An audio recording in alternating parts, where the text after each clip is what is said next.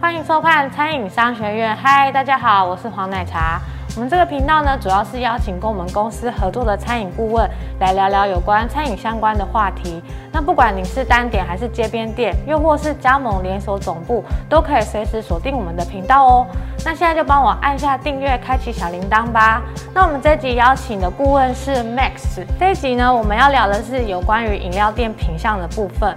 那想请教的顾问是，像现在很多饮料店的品牌，在每一季它都会想要出一些特色的商品。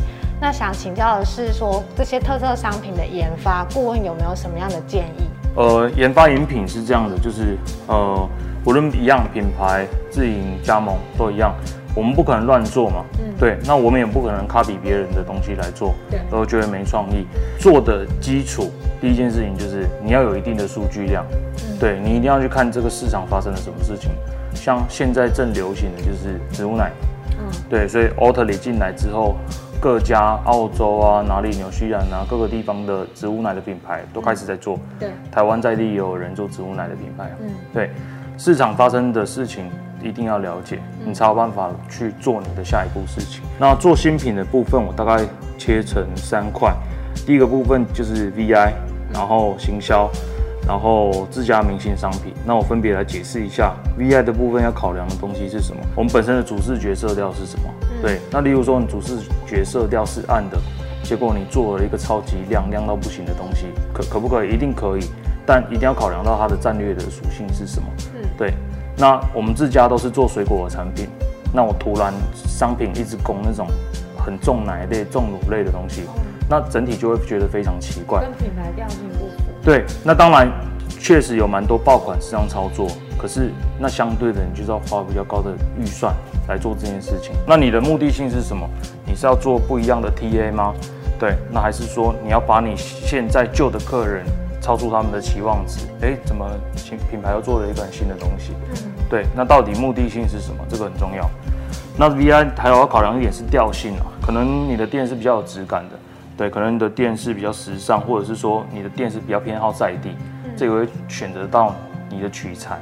例如说在地的话，可能会用一些像乌梅啊、冬瓜啊、凤梨啊、要土凤梨这些东西。嗯，对。那例如说比较时尚，可能会用到一些像金球啊这些比较代糖啊这些比较新的东西。嗯，OK。那第二个部分行销的部分，我大概切成两个区块，是第一个部分是 IP，看你有没有跟谁联名。对，这个是一个趋势。